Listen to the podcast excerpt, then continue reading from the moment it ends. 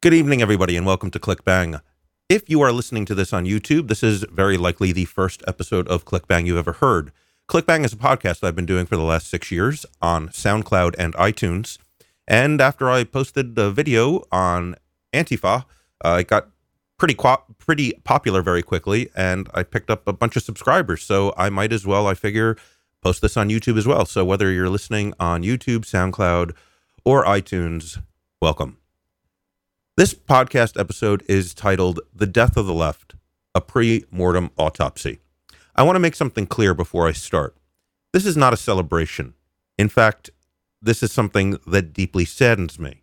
I identify very strongly with a lot of what the left believes in and stands for, or should I say, used to stand for. The fact that the left is headed towards a cataclysmic crash is not a cause for celebration. The left and the right are both kind of on point about half the time. You might identify, if now, if you identify as being right wing, you think the right is correct more often and the opposite for the left. But there are good ideas on both sides. And the problem with the left having a huge collapse is that a lot of the ideas that they have typically championed for decades for great for, for, which led to great things for this country and you know in other countries as well. Those things are not going to happen anymore or, or at least they're going to happen a lot less frequently. That's bad because as much as i i don't identify as left or right wing but if i had to pick a side I, I mean in the state that things are, are in right now there's there really is no choice. What the left is doing and their champion causes are madness. It's insanity. So there really is no choice, and that's not good. I want choice. I want a diversity of ideas. And that's about to go away, and it has to go away. And I'll tell you why. It's because the left has to the left has to rebuild from the ground up, and the only way that that's going to happen is if they hit rock bottom. And if you think this is rock bottom, you have not seen anything yet. When you look at the history of the Democratic Party, it took about 100 years for it to go from being where it started in the late 1800s as the pro slavery party, the party of the KKK, the party of the Southern Democrats, the party of Jim Crow. It took about 100 years for it to get to the point where it was at its best, which was in the 1960s. This is where so much good work was done. The Democratic Party was the anti war party, it was the pro civil rights party, it was the party that. It was the party that took women's rights seriously and achieved so much with that. This was the left at its best. So, as all of these changes were being made, you know, at that, uh, or prior to that point, there was already a change that was happening in universities, and it kept going that way. This was a movement that was really fixated from a social perspective on equality of opportunity. What they wanted was to for that everybody, regardless of who you were, whatever color, whatever race, religion, creed, whatever you were, they wanted an even playing field from a perspective of opportunity. And those goals, some took a little longer than others. Obviously, we didn't have uh, gay marriage until, you know, not that many years ago. But um, for most of the issues that they focused on, they got what they wanted. They did a lot of good. The progress done in, you know, outside, I should say, of the ivory tower was also reflected inside of it. So as things changed for the better for regular people in America, the things changed ideologically for universities. And you started to see a shift in college professors, particularly in the social sciences, from being, you know, at one point, I'm sure it was 50 50 between ideas of right wing and left wing ideas to in the 1960s, where you're probably at 60 going to 70%. And then that continued more and more up to the point where it was almost exclusively left wing for the social sciences when you enter the 1990s. This is where things get really, really hairy really quickly because now you've got a situation where pretty much everyone in the social sciences programs are left wing. Now you kind of have like an internal purge happening in universities where it's not good enough just to be liberal or even to be progressive. It gets to the point where the only way you're getting into a position and getting tenured is if you're a bona fide cultural Marxist. That's where we are today. This is literally 100% of all college professors in universities and social science programs. They are all cultural Marxists. There is no room and there is no diversity of ideas anywhere in higher education in this country anymore. So forget about having any kind of identification with the right and going into a, a getting a professor a job as a professor in a university. No. You can't even be a centrist. You can't even you can't be a moderate. You have to be a far left-wing ideologue. That's the only way you're going to get a job. That's the only way you're going to get tenure. And everybody knows it, which is why everyone else doesn't even bother. They just move on, go on with it. They don't try for a career in higher education anymore. And we've gone from the point where in the 90s it was an echo chamber, now it's a vacuum. Now, literally, like every professor is just about the same. It's just, you know, how many inches to the left or right of Marx are you? That's it. That's all there is. There is no diversity of opinion. It is an indoctrination chamber. That is why kids that are majoring in these social sciences are coming out radicalized. They're they're they're they're leaving they're leaving college with a view of the world that is so different from what they are taught that they have no way to cope with it. It is at this point an epidemic. This phenomenon of where our university system is today is not the only reason why the left is going to die. It also has to do with the media, and the media and universities are related. First of all, people who go into college looking for a career in journalism or entertainment or broadcasting or whatever, they are these are people who are well, they're they're basically looking to get the education in the field that they want to go into, and they also want to have a nice, a good GPA as well. So they're not going to, you know, that, so so yeah, they'll take their their classes in whatever field they're interested in, but they're not going to pick up other classes in math or physics or chemistry. No, they want to pick up some extra GPA points. You're not going to do it by taking organic chemistry. You're going to do it by taking philosophy and sociology. It's just easier. It's a fact. Some of these students are just sitting in the classes to get the easy A and don't pay too much attention of it to it, but most don't. Most most are drinking the Kool-Aid, at least they are today. So let's look at news and, and entertainment. Now you have all of these kids going out and getting jobs in news and entertainment. Let's let's look at news first. So you have these journalists who have this heavy leaning this this this heavy indoctrination, I should say, of social justice and cultural Marxism in the in the universities, and they're going out and they are being journalists and broadcasters. And as you can see, in the mainstream media, at least, you have a, a, a drastic drastic slant to the left. Basically, for mainstream media, it's everybody is far left, and then there's Fox. There is a little bit more wiggle room in newspapers because young people don't really don't really read newspapers. Um, and then you have more of a free market in alternative media like YouTube and social media.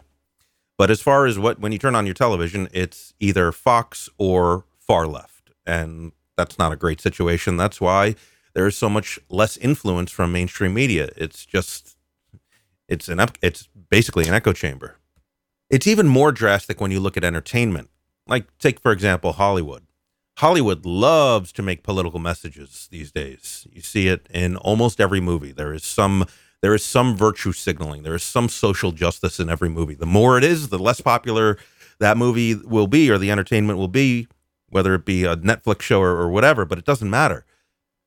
These people who are in charge of doing it, they're not looking at Nielsen, they're not looking at their ratings, and they're not looking at the box office receipts. They're looking at their Twitter account this is how this is, and the the people on the left have a are way crankier and have a and whine and kick and scream way more. So all these kids getting out of college who are just at this point consumers or, or you know And then you have all of the people in the news who are already pretty heavily to the left. And you have the people who are consuming the most media who are far left wing ideologues. And then you have the media, which is pretty far left, not quite as far, but they've they've you know they're pretty far to the left already. And the number one consumers of media are kicking and screaming and throwing a tantrum for their news and entertainment to be way further to the left. And the media has obliged. Certainly, certainly Hollywood has capitulated almost completely. And the news has also, at least as far as mainstream news is concerned. This has created a feedback loop, and I see no way of this ever stopping. You have year after year kids becoming more and more radically left wing coming out of school, the biggest consumers of media, the most important demographic, and then the media giving them what they want, basically. At least that's what they hear. And it just keeps moving further and further to the left. Combine this with the fact that we just had eight years of Barack Obama as president, who was a champion of social justice, also a very persuasive guy. I think the left kind of didn't notice somehow that despite the fact that Obama was and continues to be really popular, uh, I think they just kind of liked him as the guy because he's like a you know handsome, great talker, persuasive, just seems like a great guy, right? When you listen to him, when you see him, but it didn't work as well for the men and women who are running for Congress or Senate or governor. Over time, I mean, the, the party just hemorrhaged, and I don't think the party really noticed, or I don't think most people noticed, or maybe both, because they just looked up on the TV and there's there's Barack Obama, our first black president. Cool dude. And now, leading up to the 2016 election, you have literally the perfect storm. You have everybody coming out of college being far left, the media going further and further left every day, the entertainment industry, any any show that's entertainment is going to be super super far left, and nobody was in love with Hillary, but eh, she was definitely parroting the social justice talking points, and that was kind of good enough. It, it, eh, good, good enough to satisfy the media, right? Good enough to satisfy entertainment. This is why that running in, you know, heading into the election, that any anyone credible in polling or anything or, or political science or anything like that, anyone who seemed to be credible, cre- uh, credible, who had an education in this sort of thing or was an expert in this sort of thing, saw a Hillary Clinton landslide. They all predicted the same thing. Anyone who said anything out, even Nate Silver, like I think Nate Silver kind of put it at 70 30, somewhere like that 70% that Hillary was going to win, 30% Trump. He was uh, he ate so much shit for that. They said, "How dare you? How could you say that he has a 30% chance?" No, people people didn't want to read those articles. No, people clicked on the Huffington Post article that said Hillary had a 98% chance of winning, right? There was no other there was no room any voice on the left and this and to my to my surprise, it's continued worse since then. But like anyone who had any kind of criticism, any kind of an outside opinion who is from the left was shunned and mocked. Everywhere you looked, there was only one thing you could see it was we have Obama. He's the most social justice president we've ever had. We have Hillary. Okay, we don't love her, but she's definitely saying all the right things. And everyone in Hollywood, media, TV shows, and 90% of them news saying this is the right thing to do. Literally, anyone with any kind of influence said the only possible rational choice and the only possible outcome is Hillary. What everyone else forgot to do was to ask the people who don't have a voice what they were going to do. Now, you might say, well, that's going to be the polls, but here's the problem.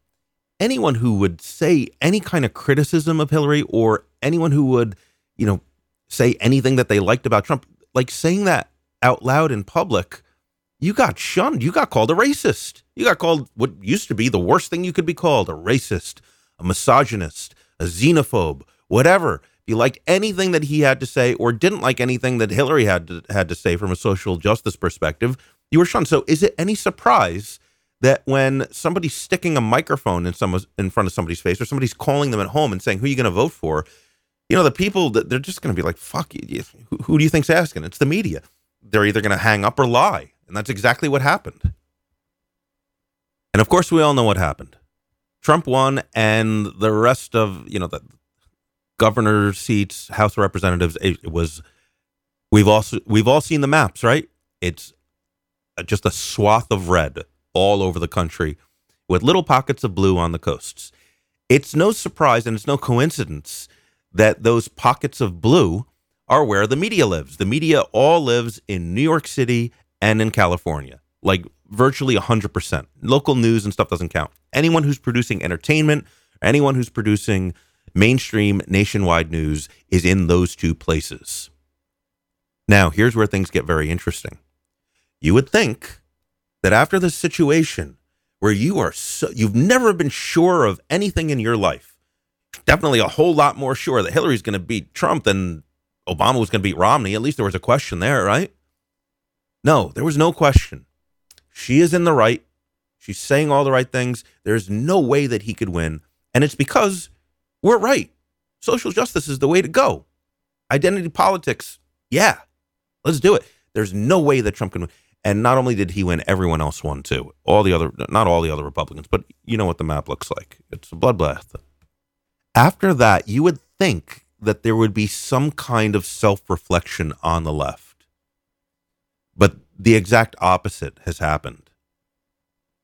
The left got way, way more radicalized, particularly in media. And that's because when you have been saying the same thing for two years, that we have to win. And of course we're going to win. And we're going to win because we're in the right. We're, we're on the right side of history. And you think that your ideas are correct and popular. And why else would you not think that? Everyone you know, keep in mind, these are people in media. Everyone that you know is saying the same exact thing because anyone who says something different gets booted out, and never works again. So you have the perfect echo chamber. Then after they lose, you would think they say, well, maybe we're wrong. No, just the opposite. Why did Trump win? Because he had ideas that resonated with people who weren't doing so well? No. He won because of racism. Even to this day, we're into we're into the beginning of May, and Hillary still thinks she lost because of racism or the Russians. Whatever. No, it's nothing that she did wrong. Did the Russians tell her not to, did they hack her calendar so that she didn't stop in Wisconsin once? No. Because they had a tin ear to the people who were hurting. And the people that were hurting noticed. Now, people are put in a position where they have to basically do one of two things. Number one, either admit that they're wrong and there's something wrong with these ideas that have been churning for the last eight years, or two, say no and triple down on them. And that's exactly what's happened. People hate to think that they're wrong. They hate to change their worldview. It's extremely uncomfortable. So we've had this cognitive dissonance cluster bomb that dropped in November. There have been some voices on the left who have tried to get a, you know, who have tried to use their influence, tried to say, hey, maybe it's us maybe it's something maybe there's something that we believe in that's just not jiving with America and those people just they're on YouTube now. So what happens when you have a situation where you have the left in a certain way up until late up until November of 2016 and now after a crushing defeat has become even more shifted even way further to the left to the point where I mean it's just it's it's literally insanity they are clutching on to every conspiracy theory just to do anything to hurt Trump because literally that's the left's message. That the whole message of the left is Trump is bad. Trump is Hitler. Well, they tried that for a while and that's petered out. Trump is crazy. Trump is incompetent. That's that's the entire message of the left. And that's not going to work. See, here's the thing. The only thing that's going to work for the left is if Trump does badly.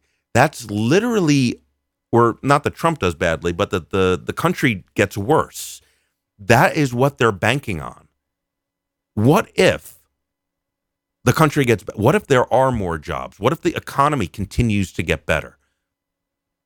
What if this stuff actually works that he's doing, right? I know a lot of you think that it won't, but suspend disbelief just for a second and know that a lot of a lot of th- a lot of times the economy doesn't really have that much to do with who's president. Yes, it definitely has an effect, but like the economy might have just been trending to go in a better way either way, right? Maybe it's not all because of him. Whatever you need to do to put yourself in a situation where you have to think that in 2017 going into into the 2018 midterms and 2019 going into the 2020 election. Here's the thing, if your whole message on the left is that Donald Trump is the devil and people are better off, what do you think is going to happen? Keep in mind, the same the same people in all the important areas of the country who voted overwhelmingly for Obama flipped to voting overwhelmingly for Trump. New York doesn't matter. New York's always going to be blue. California always going to be blue. But we just learned that Ohio, Pennsylvania, Wisconsin, Michigan, they're not always going to no. It's always going to be a toss up and it's going to come down to are things any better? And if your message is Donald Trump is the devil and these people are doing better than 2 and 4 years from now, you're going to lose everything. You have nothing. Because if you think about it this way, you tell me right now, what is the message of the left? There is none. It's nothing. It's just fuck Trump. That is the entire message.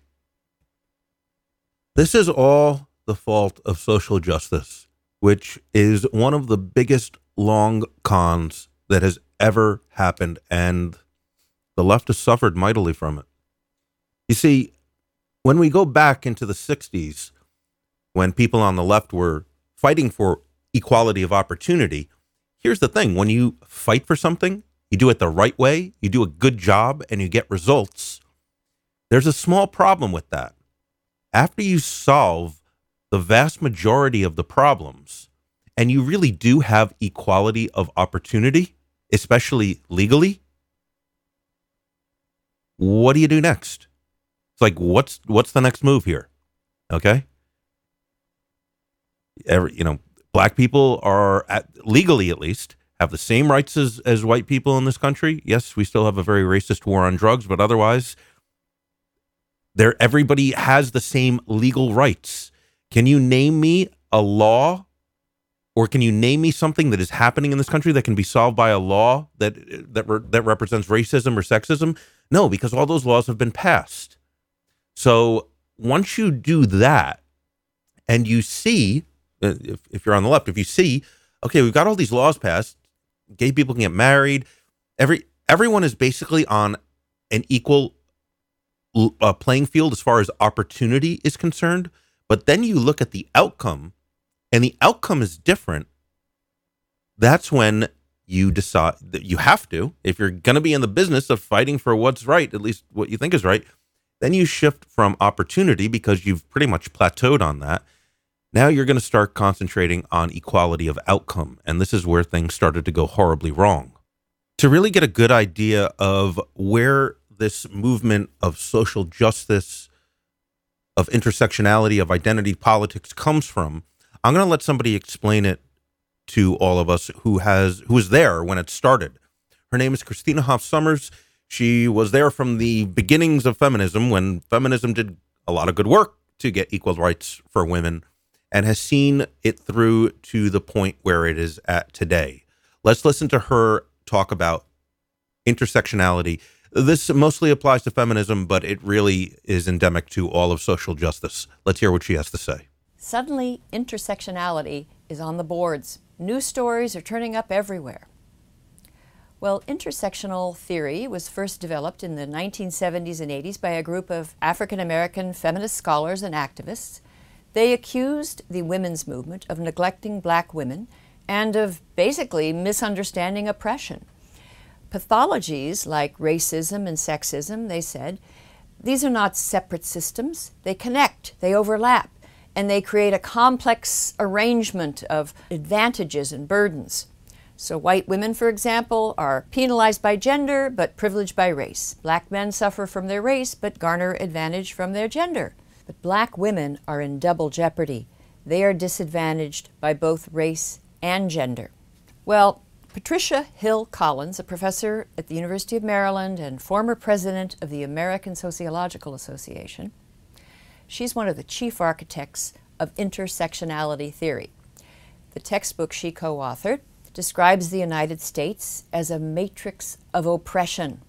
And beneath this veneer of freedom and opportunity, there lies a rigid system of privilege and domination.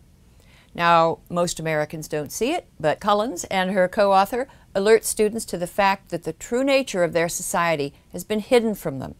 In their words, dominant forms of knowledge have been constructed largely from the experiences of the most powerful.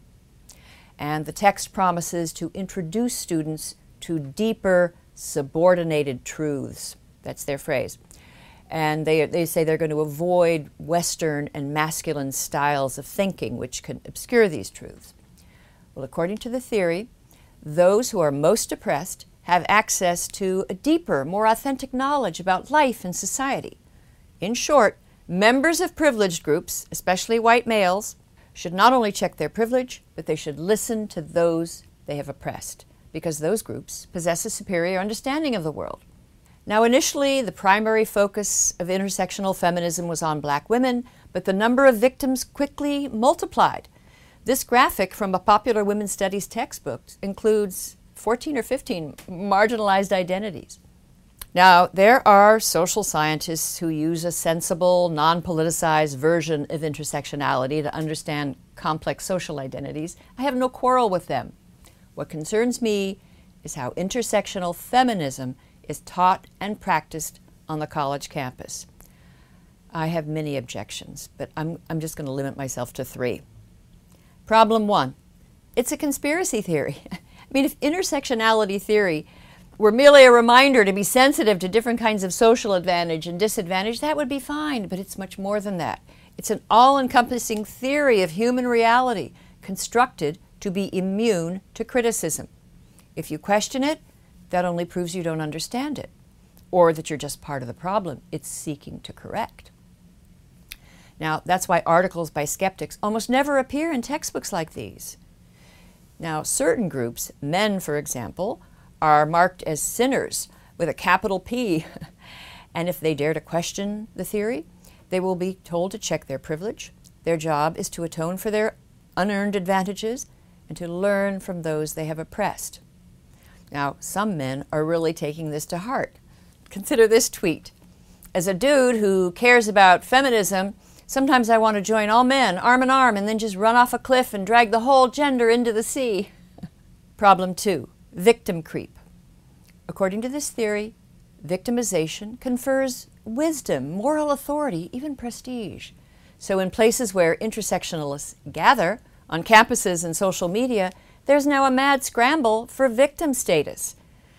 Now, I first saw this theory in action way back in 1992 at the annual meeting of the National Women's Studies Association in Austin, Texas. Now, the conference organizers had imbibed the lessons of intersectional feminism, and they were struggling to honor all identities. So the participants were told to assemble in small groups based on their healing needs.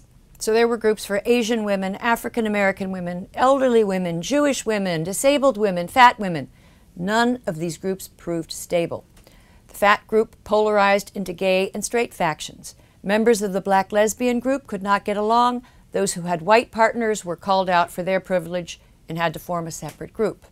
And new identities emerged. A group of women with allergies formed a caucus and issued a set of demands about not wearing dry cleaned clothing or hairspray. It was a conference of scholars, but we didn't resolve our differences through rational discussion. Instead, intersectionality created new reasons for anger and devoured itself. The conference ended with songs and healing rituals. Problem three bullying. Intersectionality tells us that white males are in charge of the capitalist white supremacist patriarchy and that they enjoy most of the unearned privilege. So, on many campuses, that has given marginalized victims permission to treat them badly. Ironically, members of the insider victim class now routinely do to others what they accuse the privileged class of doing to them. They stereotype, demonize, shame, and silence people. Now, what often happens with morally inflamed groups has happened here. They've begun to turn on each other. In 2014, The Nation magazine ran a story about a conference at Barnard College for feminist bloggers. Now, the participants were immediately denounced by a Twitter mob as a cabal of white opportunists, and even though it included several women of color. The very act of holding the conference was considered discriminatory. It privileged people who lived in New York City and excluded indigenous women, mothers, veterans, women who are not online. The Nation magazine quotes a participant who compared it to a Maoist hazing. Now, such hazings are now the norm in the feminist blogosphere. Now, if you have wondered why there are so many millennials on campus telling people to check their privilege, demanding trigger warnings, calling people out for microaggressions, and retreating to safe spaces, here's my theory. They're in the grips of a conspiracy theory and have succumbed to the cult of intersectionality. Now, there are human rights catastrophes that bear directly on race and gender. Black male incarceration in the United States comes to mind, as does gender apartheid in many Muslim countries. But intersectional theory isn't uniting people around urgent humanitarian crises. It's dividing rather than uniting. It's leading large numbers of talented, idealistic students at highly privileged intersections of American colleges to focus on themselves and to enact psychodramas. It's turning them inward away from a world that needs them. So, where does this leave us? This dominance of intersectionality, social justice, identity politics, which has just taken a hold of the left. They have that th- these ideologies have sunk their claws so deep in. What happens? Well, what Miss Sommers was describing as victim creep is very important these ideologies have made victim status into a currency. And this is why intersectionality, or for the remainder of this, I'm just going to refer to it as identity politics. Identity politics will always cause whoever is using it to eat themselves, to destroy themselves. And we see this because when you have victim status as a currency, there will always be a battle for whoever is talking to to be the biggest victim. Whoever's the biggest victim gets to speak first. Why do you? It's no coincidence that the left has all but a. The left used to be the bastion for free speech. When free speech really wasn't that free in the 60s, it was the left that corrected that. Now, the left has totally abandoned their views on free speech. I mean, it's not that bad in this country because we have the First Amendment, but if you look elsewhere, it's illegal to say things like in country, countries that are Western civil Western civilizations like Canada, the UK, Germany. It's outright illegal to say anything that the government considers to be racist. It's literally illegal. For example, in Canada, they just passed a law. It is illegal to criticize Islam. Let me be clear about that. It's not. Uh, I'm not talking about you know, saying something racist to somebody who's Muslim. No, just to criticize, to harshly criticize Islam is a crime in Canada now. It's similar in Germany and the UK as well. The only reason it hasn't gotten to this point so far in the United States is because we have the First Amendment. But the left is all too willing to completely ignore it. We see many, it's not just Milo and Ann Coulter, all over the country when there are conservative speakers, the left will do everything they can, including using violence, to shut down these free speech, uh, to shut down speech. There is, it is, it, they need a safe space for libertarians and conservatives, apparently, because the, the least safe space is a university campus.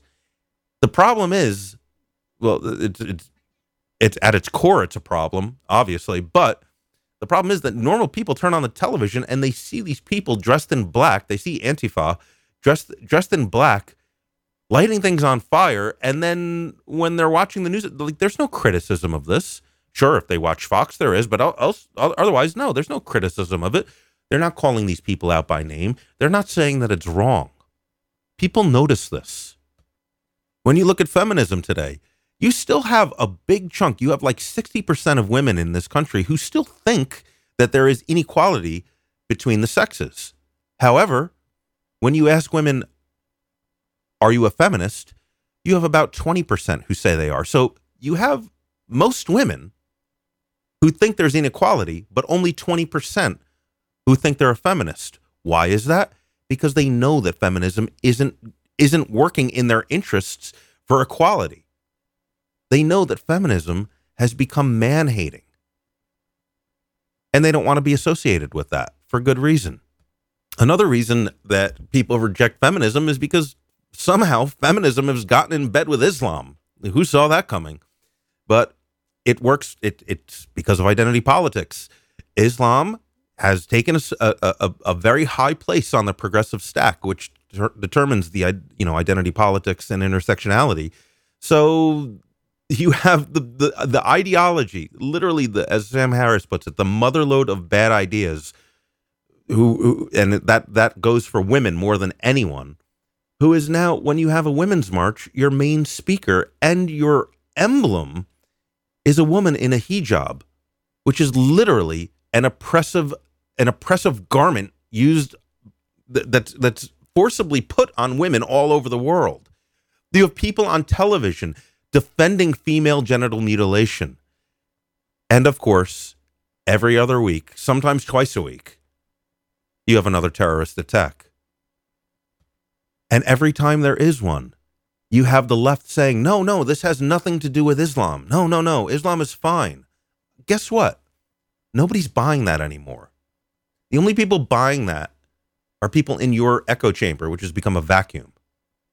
When regular Americans see that this is a real threat, that Islam, you know, wherever it goes, wherever you get more and more of it, it's not just terrorism, it's everyday violence.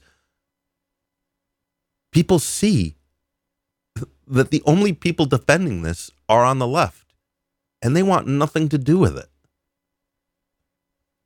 The more and more that the voters see the left clutching on to these toxic ideologies of feminism, of defending Islam, of no longer supporting free speech, of telling people to check their white privilege when it's just a family trying to make ends meet and you know they don't have shit but they're they're looking at this vast diversity of celebrities on television right? Telling them you check your privilege and they continue to do this and they continue to, to say that the, the patriarchy and white males are, are and are, are the cause of everyone's problems. When they're just trying to get a they're just trying to make a living put food on the table and it's getting worse and worse and the rhetoric is becoming more and more extreme. And this is all since the election. Yeah it's steadily it was it's steadily ramped up over eight years. Now over the past few months it's gone into into hyperdrive. What do you think they're going to do when they get to the ballot box they don't identify with anything that you're doing, with anything that you're saying. And on top of that, you don't have a message other than fuck Trump. So what's going to happen if things get better and your message stays the same and becomes more and more radicalized? Like I said, if you thought 2016 was a crash, wait for 2018 and 2020. What little left is going to be massacred there will be no political power at all. That, re- that nothing will remain on the left. The left continues to latch onto these things. It's not just that stuff. The left is totally pro immigration, totally pro open borders. Anyone who says anything else, they get shunned. They get they, they become an apostate. Well, when regular people need service jobs and need factory jobs, and you're telling them, no, it's going to be good for you if we're just going to we're going to let anybody in they don't like that message when you see bill nye on television saying that yeah, gender's a spectrum, and yeah, kids should kids should be able to change their their uh, get surgery when they're nine years old and take hormones. No, regular people don't like that. They, they think that's crazy. And social justice has made its way into climate change. Good luck getting any climate change legislation passed when you when you're saying that the glacial that, that when glaciers melt, it's it has it affects women more than men. Like social justice gets its teeth into everything that's on the left, every left wing issue, and people are just not buying it. I think um I think a great just in terms of optics, what happened recently. There was a that White House Correspondents' Dinner. So it's basically just a way for the press to, you know, jerk each other off. So Trump made the genius move of making. He just did a rally, just a regular old Trump rally. You know, you've you've seen one. You've kind of seen them all, right?